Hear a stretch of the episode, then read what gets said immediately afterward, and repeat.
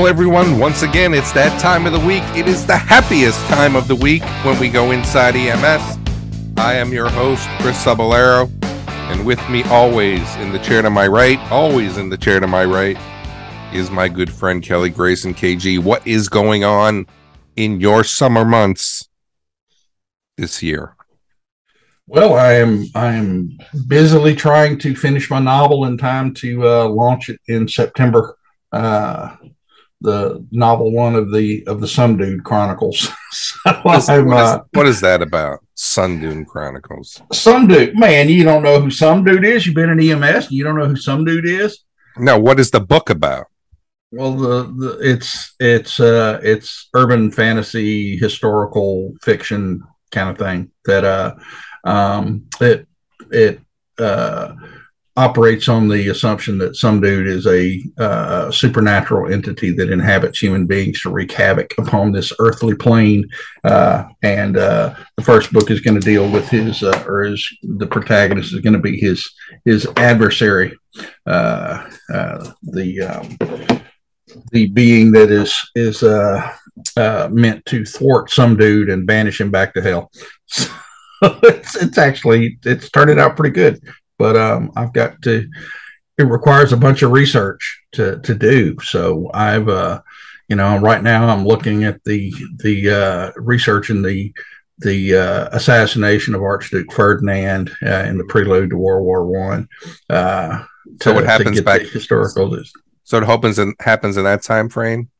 It happens in three different time frames. Remember, these guys are uh, these guys oh, are time um, jumpers, immortal. Yeah. yeah. Well, no, not time jumpers. It's just uh, they're immortal. So um, the first part is set in the Old West. Uh, the second part is set in the lead up to World War II in Yugoslavia, and the third part will be set in uh, the United States in the uh, on the U.S. Mexico border during the the uh, cartel wars. Oh, so, is there any any chance of a podcast host getting a little shout out or what? I would, yeah, I'll, I'll give you. A, hey, I'll red shirt you. You want me to red shirt you in the in the book? Yeah, why not? I mean, can I'll i come? You. Can I I'll come back you. at a later day? Can I come back in a sure, later? Book? Sure, I'll I'll I'll I'll make sure to red shirt red shirt you and uh and, and kill you in a, a gruesome and and epic fashion. Yeah. well, we at least, or at least make me pivotal that I have a piece of information or something that they need to yeah. get from me until yeah. well they torture me and I'm I'm holding on till they kill me. How about that? Yeah. All right. All right. All right. We'll see. All right. Let's see how that works out. But you know, Kelly, one of the things that um, you know was was going on this week is every so often people will give you a call and they'll say, you know, what is uh, you know, what is this about? Or Chris, how would you handle this call? Mm-hmm. Or I had this call and this is what I did. And what do you think? And, you know, it's not what I think, it's what you think, right? I mean, my medicine is different yeah. from your medicine, Kelly, mm-hmm. is different from everybody else's medicine. And I think that, uh, you know, we do the things that we do based on our knowledge, based on our skills, based on our ability, based on our experience the things that we do today aren't the things that we did five years ago, aren't the things we did when we first started. And when people call, I mean, I think it's just a reassurance of confidence that, hey, did I do the right thing? And you have to feel you do the right thing all the time. Even if you don't do the right thing, you've got to be able to learn from it. You've got to be able to get some type of wisdom from it. This is where your reflection comes in and you figure it out. Well, I got a call this week. It was actually, well, it was actually, I think it was last Friday uh, from a peer that was asking me about uh, TXA yeah. and how this was going to fit into EMS and did I think that there was any place for it. And then uh, Jonathan Lee, uh, Frontline Farm, actually wrote an article on, on August 4th, 2022, Understanding TXA. So it may be the time for us to kind of kick yeah. back and kind of think about it and maybe share a little bit about what this is as agencies may be seeing it. But just your initial thought. Uh, this has been, uh, you know, swinging around here the past few years uh, in EMS. Do you have an initial feel for it? Yeah, we we use TXA at our agency, and uh, it's you know it's um, uh, a useful drug. It's it's uh, it's enthusiasm for it has kind of waned in, in recent years in light of some newer studies, but uh, it's still a uh, still judged a useful drug and, and relatively inexpensive tool to put in the toolbox to to uh, help with coagulopathies and and uh, help uh, deal with with life threatening bleeding. Um, what uh, protocol? Uh, what protocols do you use it? I mean, what is the protocol in your agency? What are you using it for? Well, we we use it in our uh, our shock trauma protocol uh, for life threatening hemorrhage, um, and uh, it's uh, haven't had the chance to use it as of yet because I haven't had a patient bad enough to to need TXA. Um, most of my my shock patients in my area were were compensating fairly well and and uh, not bleeding all that bad in the first place. Uh, but um, it's it's nice having it in the box, knowing that you uh, you have it there in, in case. Um, well, maybe for those what, of you, go ahead. Yeah, maybe what I'll do then is let's go ahead and and I'll just talk to you about it since you were yeah. trained and you have it in your protocol. Yeah. But I didn't mean to cut you off. What were you going to end with there? Well, TXA is is uh, as Jonathan points out in his article, uh, the the trauma triad of death, uh, uh coagulopathy, hypothermia, and acidosis are the the three uh, uh, three elements of the trauma triad of death, and they work like a dog chasing their tail. Um, when patients die from from traumatic insult, these are the usually the three things that are that play a role in that death, and uh, the use of TXA is meant to circumvent the coagulopathies that occur.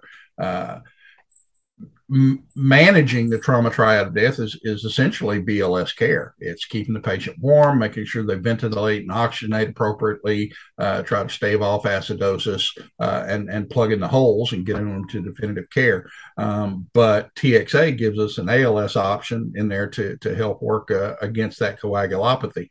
Normally, our, our clotting system is supposed to be there to to uh, develop clots, but this ag- exaggerated response in coagulopathy may actually start to cause fibrinolysis, uh, increasing the risk of bleeding, particularly when the patient gets hypothermic. Uh, and TXA helps helps circumvent that process. All right, stop, stop. Right. So I, I understood. I understood exactly what you meant, and there were a lot of paramedics out there that understood what you meant uh, but there may be some that don't know what you meant. Let's go ahead and give them the Reader's Digest version so they understand exactly what this drug does. I mean, in, short, this is a drug that will help coagulate the blood. So, but mm-hmm. uh, or know, help prevent clots from breaking down. Or exactly, good. Yeah. I'm glad you said that. One of the things that I'm glad you also said was is that the trauma triad of death, which you haven't, if you haven't heard of it before, you know, Kelly kind of listed what that was. Um, but one of the things that you said was it was an it's an EMT skill, right? Yeah, and it's yeah, nothing. It's mainly BLS. Exactly, and one of the things that I think is important is that we don't utilize our EMTs to handle these things, right? This yeah. automatically becomes a paramedic skill or an ALS skill which I think is wrong. So, you know, so mm-hmm. basically, Kelly, I mean, you went through the training, you have this in your toolbox. Can you break down what TXA does? How does it work? What's the uh, pharmacokinetics of it? Well, you, you have uh, to, to build clots, you uh, your body uses fibrin to form a, a network uh, or a scaffolding, if you will, for platelets to adhere to to build a clot. Um, and uh, the the coagulopathy is is a derangement of that process, and it's thought to be uh, hypothermia and and uh, hypoxia tend to derange that process and actually start to work down, uh, break down that fibrin network, giving those platelets very little to adhere to. TXA, or it's a synthetic form of lysine, is designed to circumvent that process.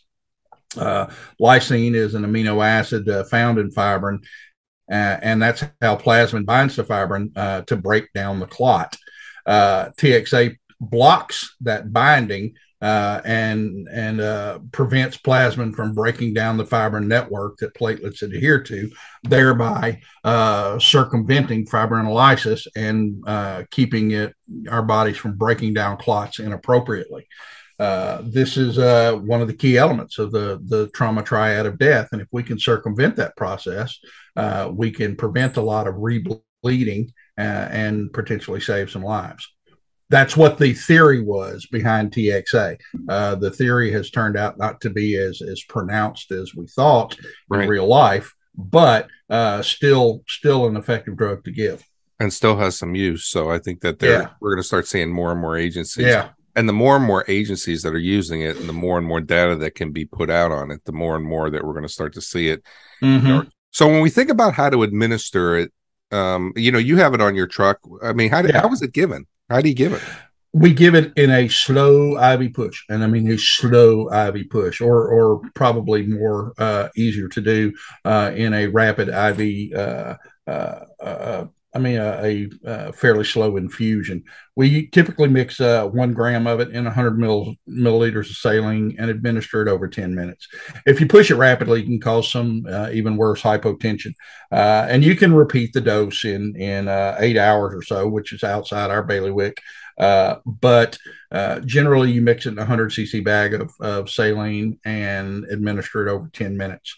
So it, it hang it up as an IV piggyback uh, in addition to your to your uh, resuscitation fluids if you were giving large volumes of resuscitation fluids, which you you really should not. Well, one of the things that you have to do when you give a medicine is you always have to kind of keep your eye on what's going on with the patient. Mm-hmm. I mean, what effects are you looking for uh, as you're given as you're administering this medication? Well, uh, you'd hope that the the patient's signs and symptoms of shock lessen, but you really don't. You're not going to see that in the field. Uh, TXA, to my mind, is one of these drugs that we're given that uh, uh, pose some benefit for the patient uh, after handoff. Um, you're not going to see a rapid turnaround in in the patient giving TXA, uh, just like you're not going to see a rapid turnaround in the patient, uh, the asthmatic patient, where you're giving corticosteroids. But it does help help uh, limit the the hospital stay and the sequelae that, that comes uh, after we've dropped the patient off. So uh, you're not going to rapidly see a turnaround uh, in the patient with uh, with TXA. It's not a it's not a magic sword uh, to to turn around hypovolemic shock, but it is one of those things that will will limit the harmful sequelae of shock, hopefully um, long term the the way TXA came about is we had and and uh, Jonathan points this out in his article. We had some studies that that showed uh, a benefit to TXA. One of the first ones was Matters, uh, and, and, it was a military uh, uh, study uh, Matters was not a prospective, double blinded, randomized control trial. It was a retrospective study, uh, but it described a mortality benefit in military trauma uh, that was most significant in patients requiring uh, a great deal of blood, over the greater than 10 units of blood. Now, they went and, and did another study called CRASH 2 that, that really shifted uh, the use of, of uh, or really supported the widespread use of TXA. Um, uh, in the civilian realm, and it demonstrated a pretty big decrease in mortality in trauma patients treated with TXA. Uh, and that, and a lot of people, based on crash, or a lot of agencies, based on the Crash Two data, hopped on the TXA bandwagon and and really started carrying this on their trucks. Now they they did a follow up to that that cooled their heels a little bit called Crash Three, uh, and the Crash Three data uh, didn't refute the previous two studies, but it did temper enthusiasm somewhat. It showed no no significant difference in overall trauma mortality, but it did demonstrate uh, that the medication did no harm uh, and the overall uh, safety of the medication. Uh, and uh, it did show benefit, uh, demonstrable benefit to a small subset of our patients with mild to moderate, moderate head injury, GCS anywhere from 9 to 15. Um, the number needed to treat uh, for that subset of patients was 61, meaning that you would have to administer uh, uh, TXA to 61 patients before you found one that would uh, uh, would potentially benefit from the practice. Uh, the initial the initial studies on Crash Two and Matters showed a number needed to treat of 68, which is is comparable, and and that number seems seems a bit uh, extreme um, until you look at it in context. This is not a if it's a relatively safe medication to give and with no uh, known serious side effects. Uh, it's a it's a good nice to have drug. Um, when we look at things that we we've done as a practice for years, like spinal immobilization, for example, in in penetrating trauma, uh, the number needed to treat uh, for that was 1,032. So we've we've done worse things. Yes, that's right. Uh, with with less scientific benefit uh, uh, for for plenty of years in EMS. So the number number needed to treat in the 60s is actually pretty pretty fair uh, evidence. Hey, me, but yeah, let me go ahead. this question though. So you know the the only knowledge i have about it is just from reading and researching about it so if you have a if you have a patient uh, you have a trauma patient that you're suspecting to having hypovolemia um, you know they're you, you know you you're now we, we're going to give a fluid bolus. Now we may give some dopamine uh, but now we start to suspect that there may be some hemorrhaging I mean, where's the flip of the coin here? I mean, where what medications are you going to? How are you deciding to treat this patient based on presentation and, and pulling whatever we need to pull off the shelf? Uh, to me, I'm administering it while the patient is still compensating. Obviously, uh, there's no there's no coin flip involved for me. If I've got a patient who mechanism and an assessment uh, of the patient uh, reveals that they're most likely in, in uh, compensated shock. Well, the idea of treating shock is to keep it compensating. If you wait until it's decompensated to move, you're already too late. So uh, I'm pulling out the TXA early on. If I suspect internal bleeding, uh, and, and bleeding of non-compressible sites and that sort of thing, things that I can't uh, circumvent uh, through simple use of direct pressure and a tourniquet. Yeah, they're getting some TXA. Um, it's a it's to according to the the crash three uh, data, it's a good um, better safe than sorry uh, drug because uh, once again it, it, through the three studies uh, it showed no appreciable harm uh, in administering TXA. So uh, you feel pretty confident in giving it, even if you're you're playing better safe than sorry. And you're being maybe a bit cautious. I, I, certainly, if the patient were in in decompensated shock when I encountered them, I would certainly give the TXA. Uh, but to my mind, I'm giving it while they're still looking fairly good, in the hopes that they continue to look fairly good and that they don't start to crash uh, toward the end of my transporter after I've dropped them off before they reach a surgical suite. Yeah, I'm sure it has nothing to do with your care either. I mean, so I mean, there are there are side effects as well. I mean, they're not yeah very very severe you know nausea diarrhea stomach pain vomiting yeah but one of the yeah. things that we do have to watch for when uh, during the administration is uh, it may cause anaphylactic an anaphylactic reaction mm-hmm. yeah. and we've got to be able to make sure that uh, we're paying close attention to that um, you know we're not going to be able to talk about uh, you know what are you feeling but we've got to be able to know that this could cause an adverse reaction um, other serious side effects that uh, and again this is just from my reading and research nothing that i've seen. You could have vision changes you know coughing confusion uh, confusion. Um, so this is a drug that we really really have to be careful for. Yeah. And as more and more data comes out i'm going to be interested interested to know if this is something that really is going to be making a difference in the field or is this just another one of the uh, you know the the um flavors of the month? another one yeah exactly that uh um you know goes by the wayside of some of the other things that we've uh, brought into the field. Yeah you know and and and jonathan lists these these side effects and, and adverse events. Uh the side effects themselves fairly mild. Uh, the adverse events are like anything else that we do in medicine. We have to balance the juice versus the squeeze. Uh, as just a prophylactic therapy that you're routinely given, uh, it may not be justifiable to give TXA to every every little patient in uh, that you think might have some bleeding. Uh, but if you balance this versus the the possibility of life threatening uh, hemorrhage, uh, then the context of that, these these adverse events look uh, like a, a, better risk.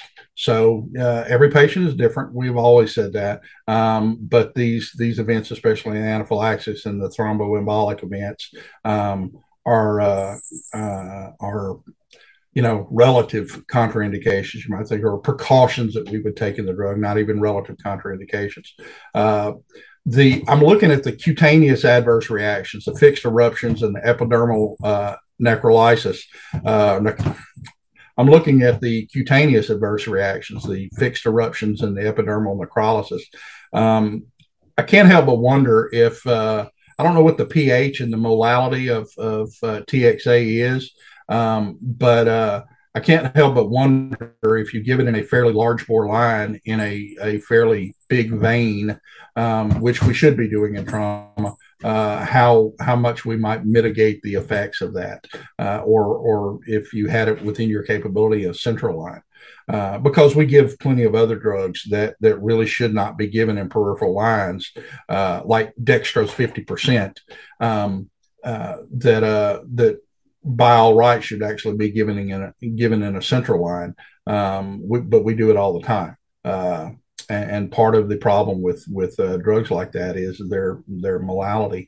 Um, and uh, in in the pharmacy, they generally don't give drugs as, as concentrated as say D50 uh, outside of a central line. Uh, I, I, would think, and and you've administered Phenergan before, Chris. You know how it burns and and how it can uh, sclerose a vein. Right. Um, and people used to push Phenergan uh, uh, all the time in an IV push when probably it's best injected into a liter of saline and infused over an hour or so. Uh, but uh, we didn't often give it that way. That's the but, way we, we learn. We learn from yeah, yeah, yeah.